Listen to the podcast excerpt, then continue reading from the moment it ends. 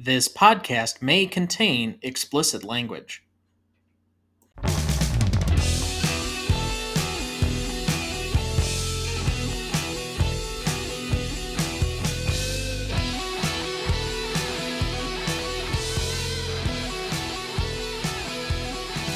Welcome to the Greatest Movie of All Time podcast, the show that uses a unique grading style to redefine what the greatest movies are. I'm Tom Duncan. And I'm Dana Duncan. Tonight we apply our patent pending Stanley rubric to Indiana Jones and the Temple of Doom. Directed by Steven Spielberg, starring Harrison Ford, Kate Capshaw, and Jonathan Huy Quan. I hope I got that right. However, quickly before we get to the show, next week we are finishing the original Indiana Jones trilogy with The Last Crusade, starring Harrison Ford, Sean Connery, Julian Glover, and Denholm Elliott. You won't want to miss that one, so please watch ahead of the show by searching the Reelgood app to find where it's streaming for you. That's R E E L G O O D. Also, you can still sign up for our weekly newsletter either by the website in the show notes, you can subscribe at the bottom of every page, or you can also email us at greatestaltimemoviepodcast at gmail.com. Additionally, did you know that our website has the full notes for every episode of the show, as well as the master list of movies we've graded so far? There are links in the episode descriptions of every episode to direct you right there, so check them out. And as always, please like, follow, rate, and review the show on whichever podcast platform you use. With that, Dad, this is the second movie in the original Indiana Jones trilogy, and you were in high school, college about this time. What do you remember about this franchise? College. I was uh, it was 1984. So, well, first of all, I know that there was a trilogy of films, although there actually is four of them. So it's not really a trilogy. That's why I said original trilogy. Ah, it? I mean, there's a big gap between 1989 and 2007. yeah. Well, when I was uh, I was in college at the time, so this came out the summer between my uh, sophomore and junior year of college. I went to the theater, saw it. and I remember going, and quite frankly, um, I'll admit I don't think I've seen the film since it was released and I saw it at the theaters. Hmm. Yeah, I couldn't put a thumb on where I might have seen this before, or I guess not before, but for the first time. So it's just something that I have remembered watching. I would say that out of the four Indiana Jones movies, most people will put Raiders 1, probably Last Crusade 2, Temple of Doom, kind of there's a gap between that and the other two as number three, and then there's a large gap where people won't even recognize Kingdom of the Crystal Skull, including myself, as part of the Indiana Jones lore. I think we might be forced to with this new movie that's supposedly coming out that I think they're still filming because Harrison Ford got hurt again on the set. But that's what happens when you have a 70 year old man doing action stunts. Well, I I, I have uh, the working title for Indiana Jones Six: Indiana Jones and the Search for the Aluminum Walker. Why couldn't you have just done the remote?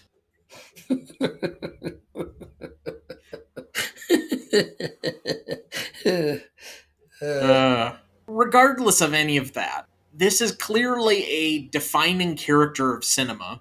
It was voted, I think we said in the last episode, as AFI's number two hero of all time. So, what is it that makes Indiana Jones such an endearing character? Is it simply Harrison Ford's charisma, or is there something else? Well, Harrison Ford is Indiana Jones, and Indiana Jones is Harrison Ford. Harrison Ford has this, it's that wry little smile that he has sometimes when he's up to no or no good, a little bit of mischief. That's Indiana Jones. That's the whole character of Indiana Jones. It's a cross between him being a funny character and a badass. And that's what makes him so appealing, is because he's not always a badass and he's not always comical. He is a blend of the two, and it is able to draw out the intensity and the drama, the suspense, and then break it up with a little bit of comedy, and then go back into it and be suspenseful again, and then a little bit of comedy. And it, it That's what makes it so enjoyable. So, in thinking about this again this week, and I know we kind of related the formula for the original Raiders was more based on the serials that you'd have these basically 10 minute clips, but they were all strung together to make a two hour movie instead of just these small bite sized episodes. And so they reused that format pretty much for every film since. However, this reminds me a lot of something similar to like Buster Keaton in the general that he's kind of chasing after stuff and there's very small pieces of this movie that you could break apart and make into individual episodes by themselves.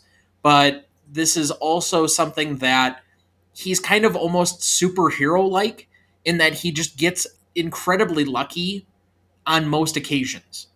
It, it's kind of almost the equivalent of James Bond, which is, you know, until Daniel Craig, which is James Bond could have a fist fight and, and beat be beaten up and beat somebody else up and then kind of fluff his jacket and he's ready to go. There's not a mark on him.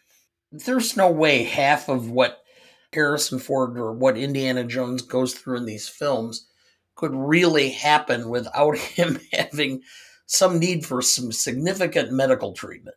Well i mean just remembering the truck scene or the truck chase from the first one he gets shot in the arm and then the guy's like repeatedly punching him in the arm where he got shot. I mean that alone you would think that there's a significant level of trauma that he would almost pass out from. Yeah, I know. it, it is almost fantastical in the way that these stories are constructed and yet you're gripped and still kind of on the edge of your seat no matter how many times you've seen them Well, and that's the whole that's the beauty of it, which is it is fantastical.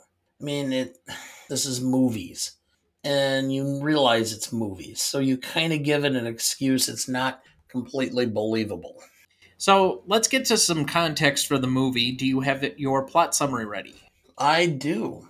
In 1935, Indiana Jones, Harrison Ford, survives a crooked deal gone sideways with crime boss Lao Che in Sh- or Shanghai with fellow travelers Short Round, Jonathan Ke Quan, and nightclub uh, singer Willie Scott, Kate Capshaw, arriving in the village of Mayapore in northern India. Unfortunately, the village appears to have been struck by plague due to the loss of their sacred stone Shivalinga, stolen from their shrine. The villagers plead for aid in retrieving the stone along with their missing children from the evil forces of the nearby Pankot Palace, where a new Maharaja has been seated. Indiana's questions about the mysterious Thugee cult are real, and he, Willie, and Short Round race to survive the Temple of Doom. Thank you. Cast for this movie Harrison Ford as Indiana Jones, Kate Capshaw as Willie Scott, Amrish Puri as Mola Ram, Roshan Seth as Chattar Lal, Philip Stone as Captain Phillip Blumburtt, Jonathan Ke Quan as Short Round, Raj Singh, dubbed by Katie Leung, portrays Zalim Singh, the Maharaja. Roy Chiao plays Lao Che. Recognition for this movie, it was nominated for Best Original Score and won Best Visual Effects at the 1985 Academy Awards. In response to some of the more violent sequences in the film, and with similar complaints about Gremlins, Spielberg suggested that the Motion Picture Association of America, the MPAA, alter its rating systems by introducing an intermediary between the PG and R ratings. The MPAA concurred, and a new PG 13 rating was introduced two months after the film's release. Temple of Doom was released on May 23, 1984 in America, accumulating a record-breaking 45.7 million in its first week. The film went on to gross 333.1 million worldwide, with 180 million in North America and 153.1 million in other markets. The film had the highest opening weekend of 1984 and was that year's highest grossing film, but only third in North America behind Beverly Hills Cop and Ghostbusters. It was also the 10th highest grossing film of all time during its release. Did you know? The three main characters are named after dogs. Short Round was named after screenwriter Willard Huyck's dog, which was named after the orphan in the steel helmet from 1951. Willie was named after Steven Spielberg's dog, and Indiana was named after George Lucas's dog. Did you know? Kate Capshaw had to be taught how to scream for this movie, and she screams a grand total of 71 times throughout the film. Did you know? Kate Capshaw was very critical of her own character, saying that Willie was not, quote, much more than a dumb screaming blonde, end quote. Did you know? D.R. Nanayakkara, cast as the Indian village shaman, did not speak a word of English. He delivered his lines phonetically by mimicking Steven Spielberg, who was prompting him off camera. The pauses in his dialogue were therefore not for dramatic effect, but rather waiting for his next line. Did you know? For the bug chamber sequence, Kate Capshaw was really covered with over 2,000 insects. She took sedatives prior to the scene to get over her initial fear and claimed they definitely worked. Did you know? Amrish Puri shaved his head for the role of Mola Ram. This created such an impression that he kept this look and became one of India's most popular film villains. Did you know? The nightclub in the opening scene is called Club Obi-Wan, an obvious homage to the Star Wars character. Did you know? The sounds of the mine car running along the tracks during the chase scene were recorded on the roller coasters at Disneyland, with the music and sound effects turned off. Did you know? The python that Willie Scott mistakes for an elephant's trunk was brought to Sri Lanka for shooting by animal handler Michael Culling. But since the snake and its companion weren't very welcome in the country, he had to book them their own hotel rooms under fake names Mr. and Mrs. Longfellow. All right. So, Dad, what is this movie about? It's an action adventure which further develops the Indiana Jones character. I had down Adventure Seeker saves a small Indian village by finding their lost relic while dodging an ancient evil cult. I think that's a pretty good elevator pitch. Sure. So then, who was your best performance? Well, okay. Harrison Ford, hands down, because he's almost big chunk of the movie. I mean, it's not often that I then talk about one of the or one of the worst performances, which only the director's wife would have stood to play uh, Willie. Because well, she was not his wife at the time. He was going through a divorce. Yeah, because her character is abysmal, and there's no redeeming quality about her. And it, they should have just named her Screaming Blonde One, and it would have been perfectly fine, and everybody would have understood. She's annoying, has almost no chemistry with Harrison Ford, is not believable as the love interest, and frankly, you don't understand through probably 90% of this film why he didn't leave her in the snow. yeah. Oh, I, I couldn't agree more on that one, but I know that we went with best performance in the original episode of Raiders with Harrison Ford, and honestly, when it's Indiana Jones, it's hard not to put him. I thought about spreading it around, so then the next obvious candidate was Steven Spielberg, but in my research, he regards this as probably one of his poorest efforts. And because he and both George Lucas at the time were going through divorces, that this film turned out darker than he had really wanted it to. He also recognizes a lot of the mistakes that I'm sure we're going to get to, particularly the dinner scene. So I couldn't really go there. So then I'm like, all right, I can't give it to Kate Capshaw. I don't really think that I can give it to Jonathan Ke Quan, even though he isn't a significant or is a significant part of this movie. So who else can I go with? And it's not that I'm by process of elimination giving it to him by default because I think he just deserves recognition, but I've recognized him so many other times as well. It just feels a little blunted, but to create such an iconic film score as Raiders and then to follow it up and get nominated yet again, I'm going to go with John Williams. I think this is a distinct film score to itself that really separates it. There really is a marriage with Indiana Jones and the Raiders March but he introduces so many other elements that really, I guess, give it a tone of different culturism. So Raiders is much more driving and dramatic and upbeat and bright, especially with a lot of horns or uh, brass instruments.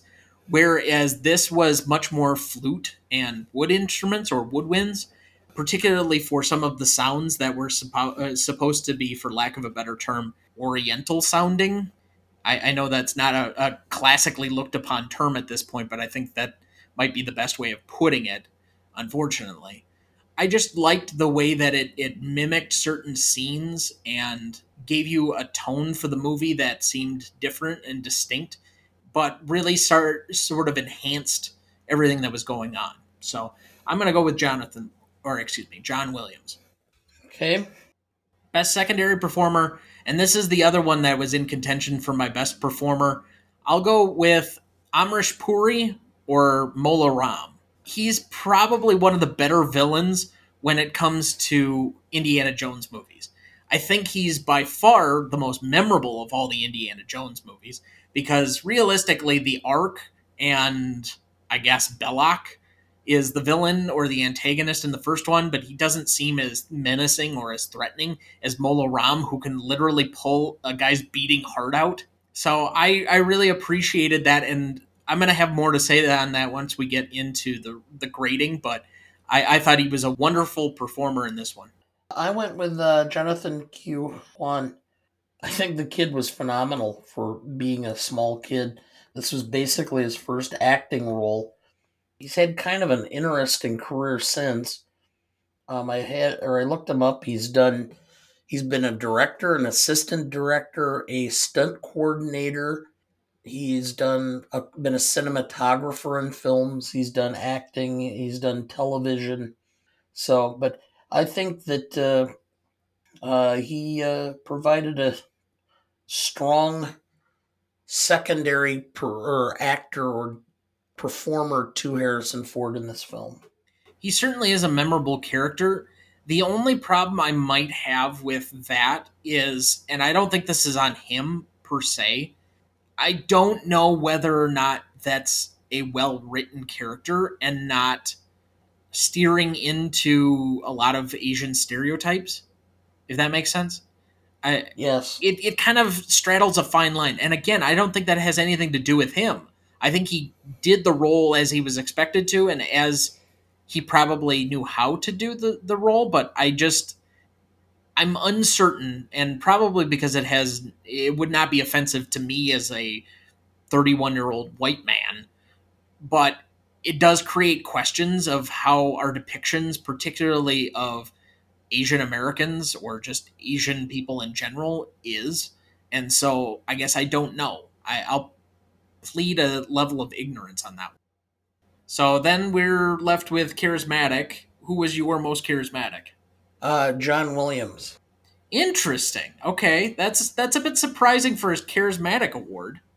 Well, it, it just because the the music of the film is more memorable than the film. I could have said that for Raiders because, I, or even for that matter, Jaws. I yes. think he's created so many iconic scores. I don't think if you played a certain section that isn't the Raiders March that's reused in this one of Temple of Doom, that people just automatically will know it in the same ways that they know some of these other ones that he's created. But I guess uh, where, uh, how are you making that charismatic? Because there's a certain element whether you are just thinking it or you're humming it, there are certain times in this film where you are hearing the music even if the music is not playing. I know I catch myself where all of a sudden something happens and I'm da da da da da da and you're expecting See, but, it. But that's the Raiders March. That's that's reused. I'm thinking more of the da da da da da da because that's more original to this particular film by comparison. I understand. It's not like I, I can point to, quite frankly, a ton of performances that I go, oh, these are. I mean, it would have been easy for me to have just named Harrison Ford again, but. Well, that's where I went. I think it's just obvious, but I, I gave it to him almost out of default. I mean, who else is that appealing in this movie? yeah. You you're not going to nominate the kid. I don't know if I would say Mola Ram was particularly charismatic, given that he's pulling guys' hearts out of their chests. The Maharaja, no, uh, he's playing with voodoo dolls. Oddly enough, Uh, so yeah, at that point, I, I'm at a loss to give it to anybody other than Harrison Ford, who looks stunningly great in this movie for you know just like a physical specimen. That that guy could have cleaned up in the 80s. All right, so that takes us to best scene. The nominees that I'll put down: the airplane crash, the dinner scene. I'll name it the trapdoors and bug rooms, Kali Ma, the Black Death of Kali Ma, and then the bridge fight. Are there any that you think I missed? The initial scene of arriving in the village. Okay. Yeah, I could buy that. But otherwise, no, there isn't anything else. I guess what would you argue then is the best scene? Uh, uh, the the final escape out of the temple. It's it's energetic. It's exciting. There's a level of suspense. It, it's by far to me the most put together and the most well designed scene in the film. But I think that part has like three different, or that excuse me, that scene or that sequence has three different parts to it. There is the thug fight where he's fighting the big guy. There is the bridge fight at the end, and then there's the mine car chase. Out of those, if you were to dis- dissect into one part of the other, which one are you describing? Being on the uh, mining carts and that whole site sequence is what I'm talking about. Yeah, I would agree that it is quite thrilling. It's interesting that I, I started to notice as I was watching it how long that sequence actually is. Because you're talking about, I think that it's at least a good five minute scene where he's in the fight with the guy and then he ends up getting crushed to death. Then you have the minecart scene, which I swear it has to be like 10 minutes by itself. And then the bridge fight is like the last 10 minutes of the movie. So I think that's about the last half an hour of the movie is essentially just them escaping. Yes.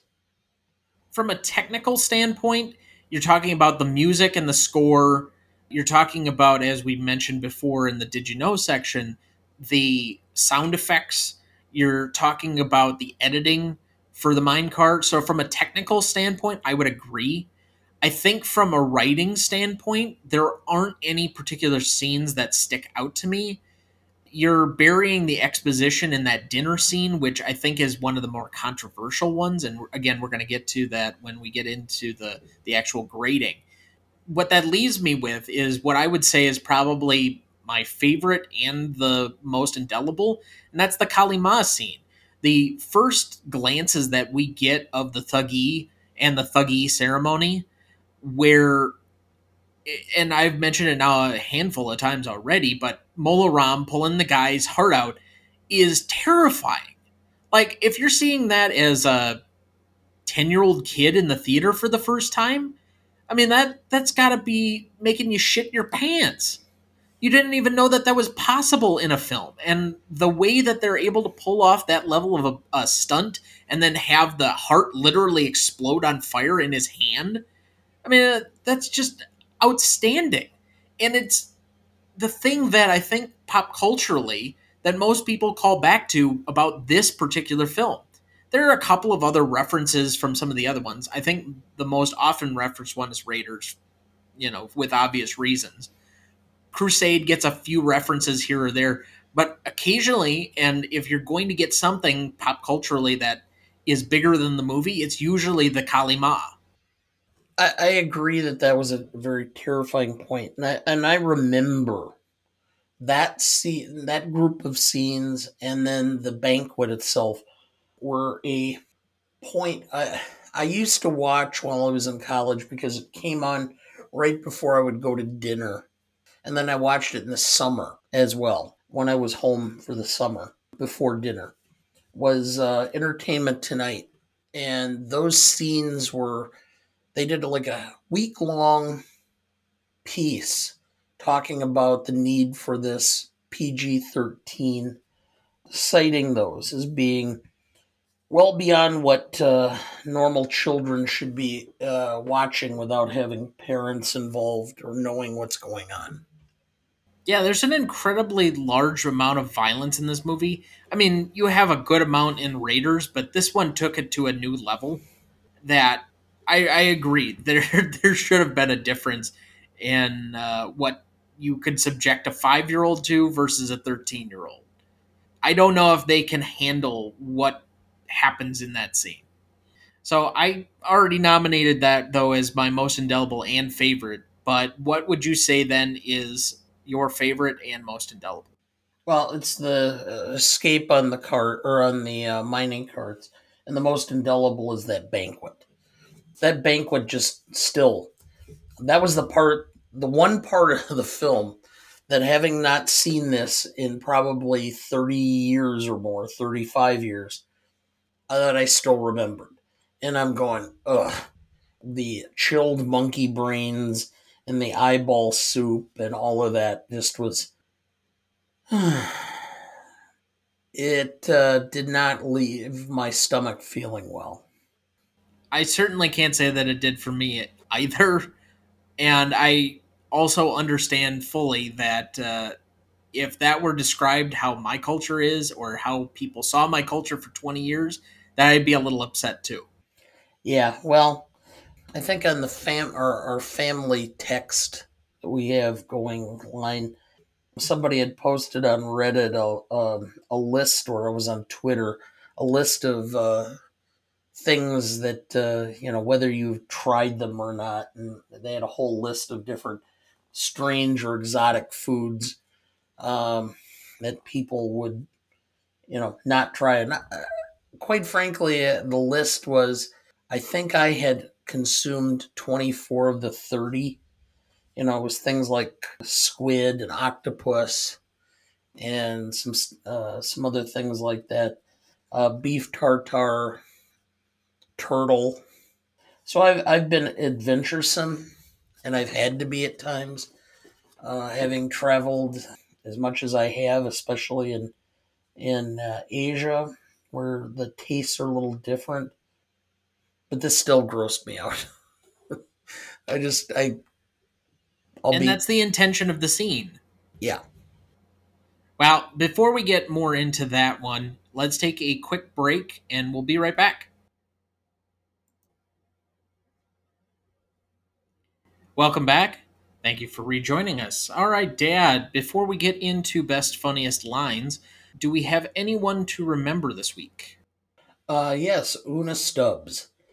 British uh, actress, best known more for TV work, but she did some movies. Death Do Us Part uh, was a TV show. And then more well known as uh, the landlady in Sherlock. She had uh, been friends with Benedict Cumberbatch's mother and had known Cumberbatch since he was four years old and got to play Mrs. Hudson on uh, on the TV show. She uh, passed away this week. Yeah, and it's really too bad. I know the show has had longer and longer gaps as both Martin Freeman and Benedict Cumberbatch are doing other things, particularly in the Marvel universe, but also Martin Freeman had that three movie deal doing the Hobbit movies. So we haven't gotten as much Sherlock, but I think she's probably the most notable Mrs. Hudson of all the iterations we've had of Sherlock to this point. Most of them are just background characters that might say a line or two, and she's just kind of a periphery character. Whereas in Sherlock, she's somewhat of an active character. And so for her to pass away, you know, now while we're in kind of this no man's land, I know that both of the actors have said they would like to return to it at some point. I just don't know when that's going to be because of all of their other obligations because they just became big stars. But you know how they're going to handle that and unfortunately that's the reality of what we've been dealing with over the last I don't know 10 years that actors who are well known for particular TV shows or characters that we just love spending time with have passed away and we're going to need to deal with what those characters and those universes are going to be like without them especially as TV and movies kind of blend together and we have these more continued universes. So I would definitely recommend the uh, TV show Sherlock to begin with, but this week I would especially do so because uh, we'd love to remember her performance in that show. I think all four seasons. I'm pretty yes. sure it's four. are available, I think, on Netflix yet. So certainly, at least in the United States, uh, you can search the Reelgood app in order to find wherever else it's streaming. But I would take some time and spend um, either catching up on that show or maybe rewatching it because I know both of us have really enjoyed it. And uh, we take a moment of silence now in her memory.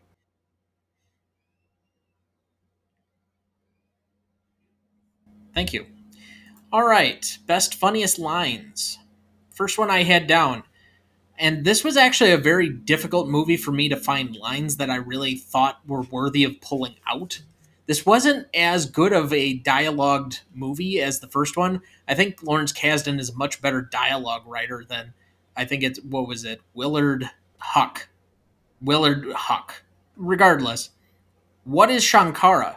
Fortune and glory, kid. Fortune and glory. Uh, short round. I keep telling you, you listen to me more. You live longer. I, I've been saying that for decades. As have I. I've told you all repeatedly that, well, maybe not quite in that way, but the world would be a better place if people just listened to me. I've been saying that since you were born. I don't remember you saying that. I do remember saying that you were the, what, second or third smartest man second, alive? Second smartest man in the world. Behind only God? Well, no, Jesus, because Jesus is God's not man. But you know, they're there and then I'm right below. And as children, that's all you needed to know. Next one I had down. Kali Ma. Kalima. Uh, Willie Scott. Hey, I can't go to Pankot. I'm a singer. I need to call my agent. Dr. Jones, wasn't it the Sultan of Madagascar who threatened to cut off your head if you ever returned to his country? No, it wasn't my head. Then your hands, perhaps. No, it wasn't my hands, it was my.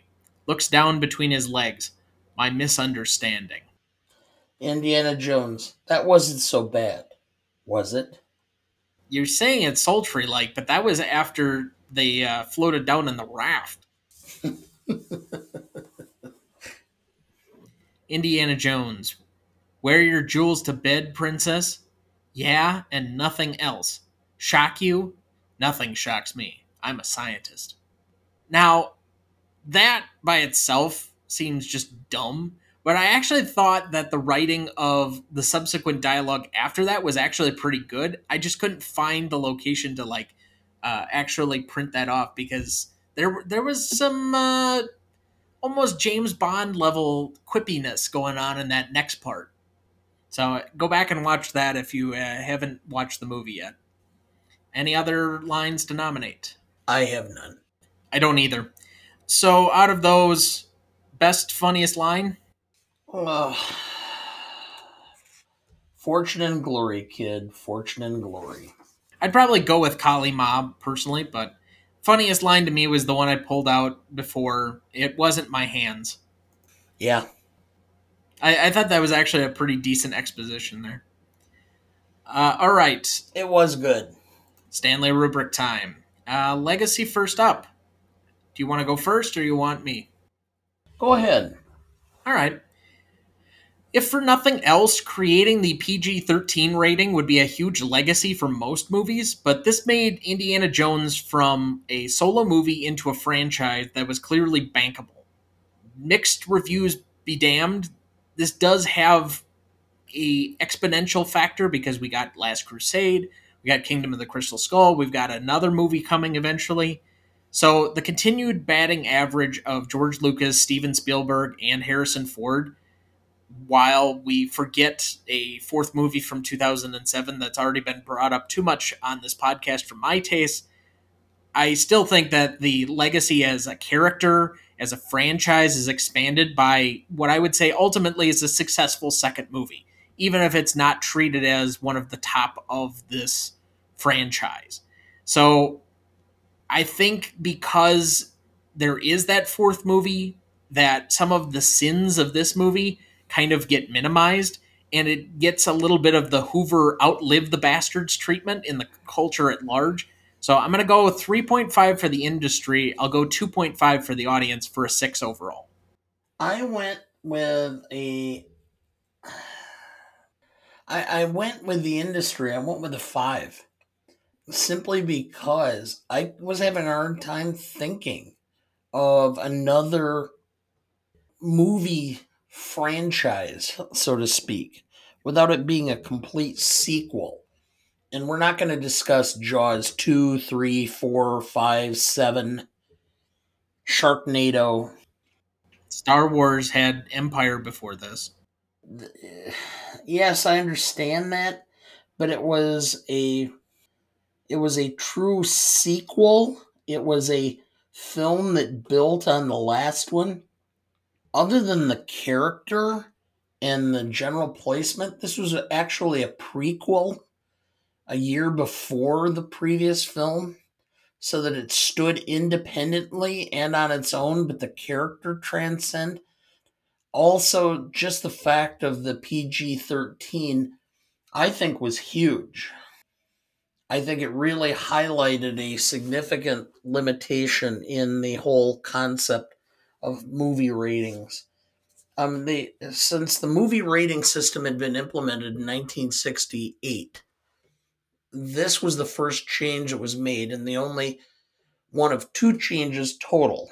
1990, they did away with the rating of X and replaced it with NC 17 because X had been deemed too attuned with pornographic material, so they did away with it.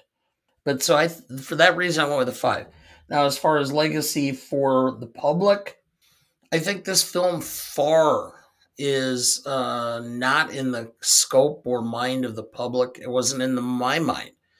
Raiders, and then uh, Last Crusade, and I and I'll maybe tip, but uh, the fact that Harrison Ford actually had somebody as capable as himself of filling the screen to share it with was a huge factor.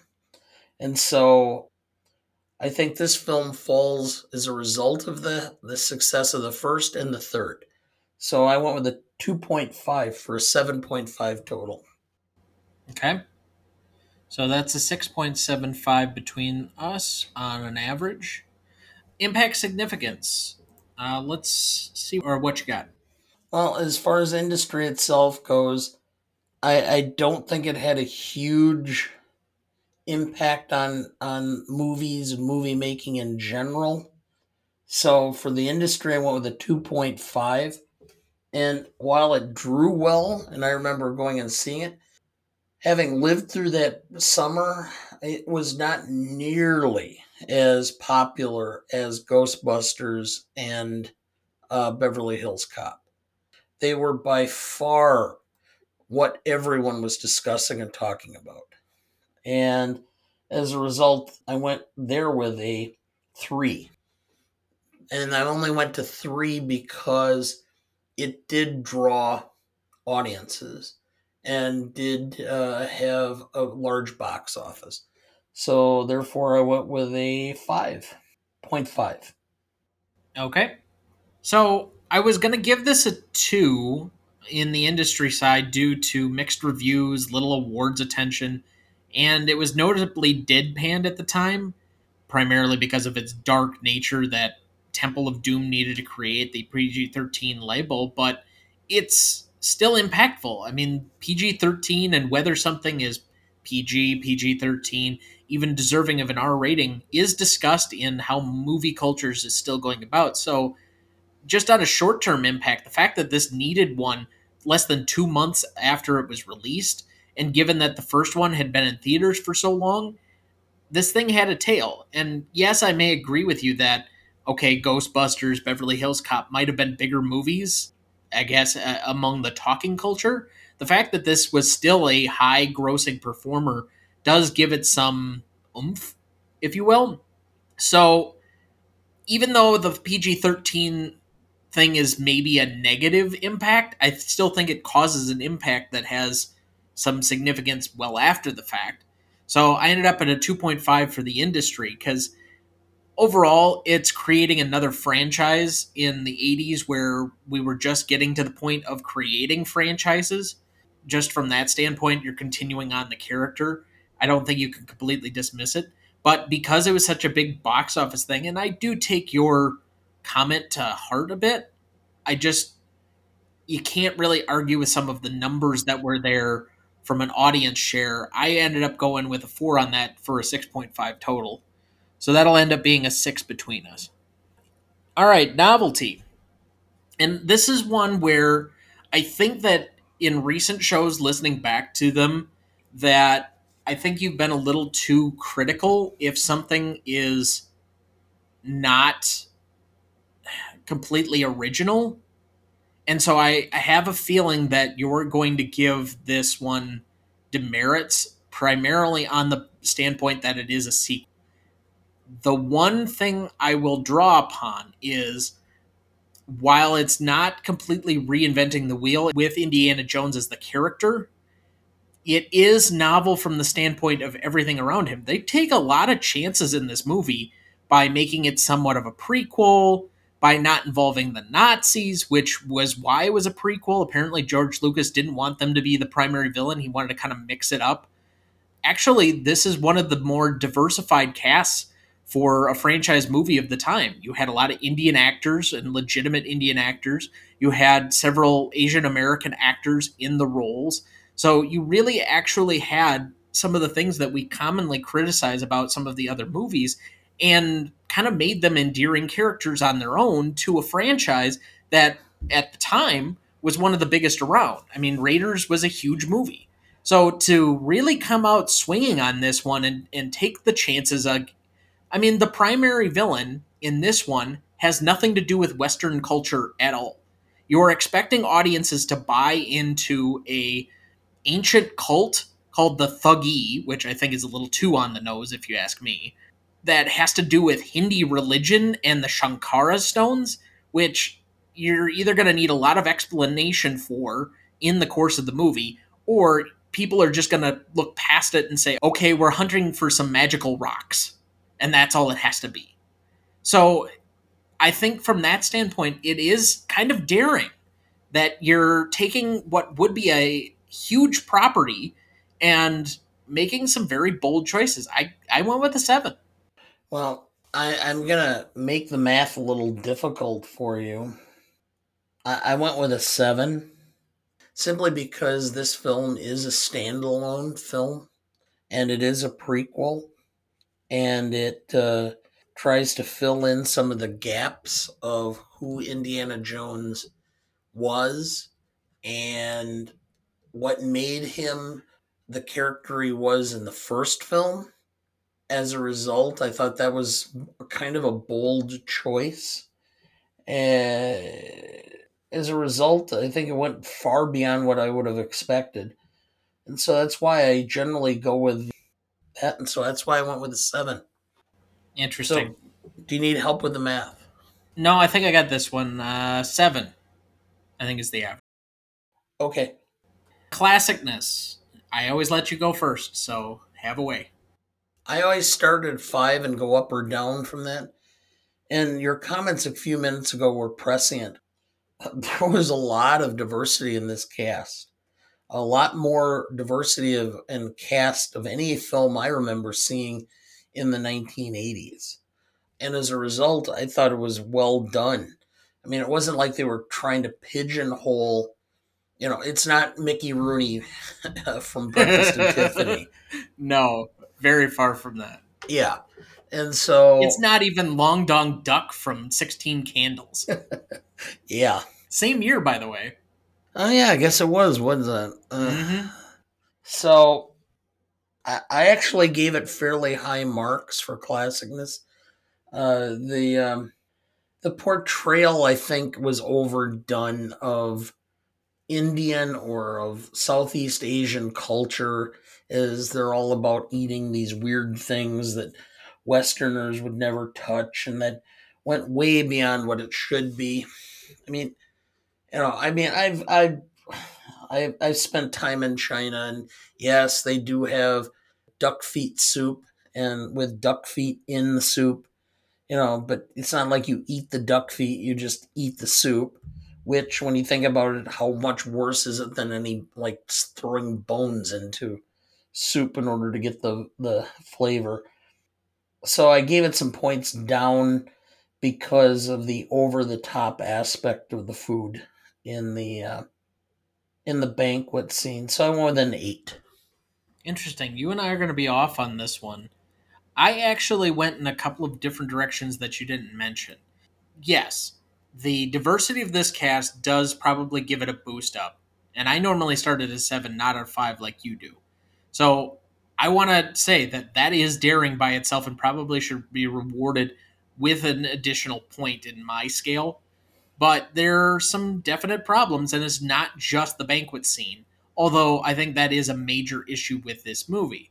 Because as bad as what I, I guess we've had in The Reckoning that was the Apu character from just The Simpsons, can you imagine what this movie did to every kid that went to school with either an Asian American kid or an Indian kid for like 20 years until we knew better or at least started to feel better? Oh, you eat uh, eyeball soup and all the stupid things and mean things that kids would say to each other.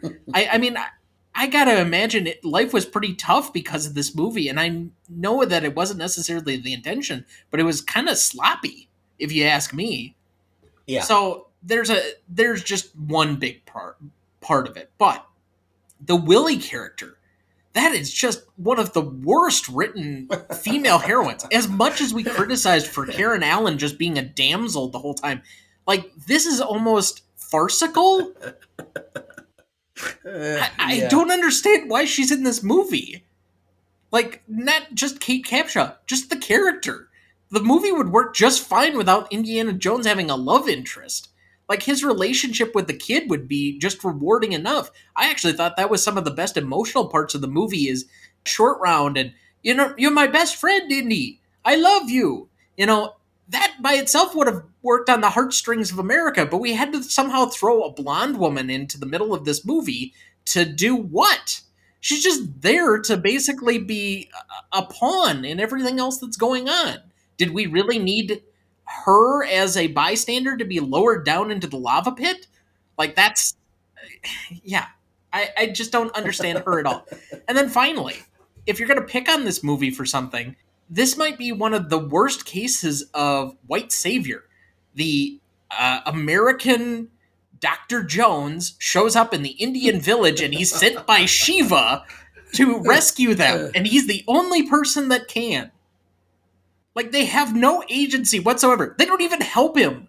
Like, I think they have a couple of guides up to about the door of Pankot Palace, and then they just, like, leave him on his own, and he's supposed to rescue their village and all of their children?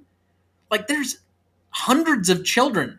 How many but there's what 20 30 villagers are all of those villagers having like 30 kids i mean i know india is a rather uh, large population country but uh, i mean come on Uh, this, this just doesn't make sense to me if you're gonna have him be the leader for the cause you should at least like have one or two people go with him that's where you could have written in a female character that makes more sense like his guide or something else that would have been a better movie and a better character. That she may have been stronger because she was the one drafted to help save the village. Anyway, that's 21st century thinking for a mid 80s movie. But regardless, I ended up at a 5 for this, to be honest. So I'm at five, you're at seven. So do you need help with that one? You mean you're at 8 and I'm at 5? Oh, sure. Well, that's a 6.5 between us. Wow. Rewatchability. Since I'm a little bit more favorable on this franchise just generally than you are, I'll take this one first. It's probably third on my list of watchables. I honestly haven't watched this one nearly as much. I think Raiders by itself, I've probably watched twice as much as the rest of the movies combined. So there's a reason why that one finished. I think it was either a 9.5 or a 10 for me last week this one I enjoy it. I actually found myself enjoying it a little bit more this rewatch through, but it's not one I'm going to visit very often, and certainly not as much as Raiders. It's not quite a seven that I relate with some of the better quality films that I think I should probably watch more. So I ended up going with a uh, 6.5. My standard is I give a two to rewatchability if it's a film that I will, if absolutely forced to rewatch. A five is a film that I like to rewatch, but on a very limited basis. This film I hadn't seen since I saw in the movie theater, and having watched it, I, large portions of it I had forgotten about. And by the time I was done, I realized why I hadn't seen it again. It was like dark, it was ominous, it was not nearly as much fun as the uh, as uh, film one and three. And as a result, this would not be one that I would like to rewatch very often. If somebody says, hey, let's rewatch it, okay, I guess I can rewatch it. So to that extent, I went with a four. It's a it's a decent film. I'm not criticizing it for that. It's just that there's just nothing in this that I would go, oh yeah, I need to rewatch this, or I need to donate the two hours to it again sometime in the near future. All right, just to recap then, we have a 6.75 for legacy, a 6 for impact significance, a 7 for novelty, a 6.5 for classicness. The last category with your score makes it a 5.25 average between us. And then finally, for audience score, we had an 89% for Google users and 81% for Rotten Tomato users. Uh, that gave us an 8.5 overall for 85%. And all told, that adds up to 40 total points on the rubric. And that slots it in at number 66 currently, in between Inglourious Basterds and Mr. Roberts. All right. So on the bottom quarter of the uh, list so far. Sure. All right, remaining questions for you. What happened to Willie Scott? All that screaming. How in the world is she going to go back to a singing career? okay. I mean, maybe that was her singing. uh, Pre Black Sabbath. No, I actually think this might have been after. Oh, well, I mean, I, I guess in the, The course movie of the movie, would have yeah, been. it was taking place in thirty-five. Uh, how did the Thugee come back in the first place? Like they clearly built up power, but it's like they had some weird underground plot that was completely unbeknownst to everybody. I don't know. I don't know. Maybe they stole an election. You got any others? No. If Indiana only cut one side of the bridge, why did it tear in half? Wouldn't the like bridge just like pivot downward and everybody be hanging from the one rope? Yes. I don't know. That one has never made sense to me. And then finally, and this was remarkable to me because I'm like, this has got to be a plot hole. Why did the pilots need to fly into the Himalayas like several hundred miles just to crash the plane? Wouldn't you like get it up to a certain height and then just let it go? Well, you wouldn't want to crash it over the water because you parachute, you've got nothing. Okay, so I mean, if you you also if you parachute out and you're not that high, or you're too high, I guess, then you're going to suffocate when you jump out of the plane. I don't know. It it just doesn't make sense to me that if their whole aim was in the end to jump out of the plane and crash it so that Indiana Jones couldn't escape, why you have to go that far just to to do it. And basically, it's just a plot de- delivery point that it uh, essentially causes them to end up in India. But come on. All right, so that was my remaining questions. If you don't have any, uh, last thoughts for the week. Uh, none, not really. I I'm looking forward to next week's episode because I enjoy that film, and uh, as I've indicated, it's because of the secondary performance.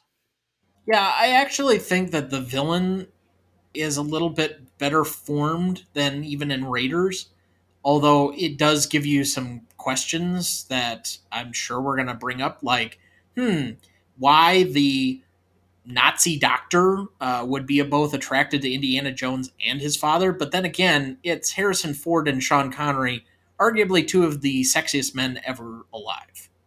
Yes, uh, Joseph Kennedy and John Kennedy each shared a mistress, so hey. Well, thanks for that uncomfortable thought. uh, yeah. Yeah, I don't have any other great thoughts this week other than this is going to be episode 79. We're going to finish up with episode 80, and then we only have one other episode before we get to our month of Bond. Looking forward to No Time to Die while we're actually on vacation. So we're going to be off with some of the stuff that needs to be updated. So we're going to have a long list, I'm sure, of people when we get back for the in memoriam, but hopefully not. Yeah, I, okay, I shouldn't wish that, I, I suppose. But we have some very exciting movies coming up to end the year. Yes. I had not announced this publicly, but we've had this plan of what to do for December for a while. And we have three Christmas movies back to back, the last two of which are going to cause quite an argument on the show. I'm not ready to say what they are quite yet, but we at least have one guest lined up for or one of the episodes. We'll see one what else happens. Is not a Christmas movie. Then the other one is not either. Yes, it is because it's the spirit of Christmas. There is no such thing. Yes, there is. Okay, you're mistaking Christmas movies with movies that take place at Christmas. So either they're all Christmas movies or they're not. There has to be a Christmas theme. Having it's not a Christmas movie if the movie is, takes place at Christmas and it's basically shoot them up and kill them. Okay, I'm sorry. We've already dropped enough hints. So the two Christmas movies back to back because I thought this would be a great way to develop the show. Die Hard and It's a Wonderful Life. So you have that to look forward to. yes, this is what I have to live with. Every day, folks. Every day. Yeah. Well, this is my life. It always will be. There's nothing else, just us and the microphones. And those wonderful people out there in the dark. All right, Mr. DeMille, I'm ready for my close up. Next week, we are finishing the original Indiana Jones trilogy with The Last Crusade, starring Harrison Ford, Sean Connery, Julian Glover, and Denholm Elliott. You won't want to miss that one, so please watch ahead of the show by searching the Reelgood app to find where it's streaming for you. That's R E E L G O O D.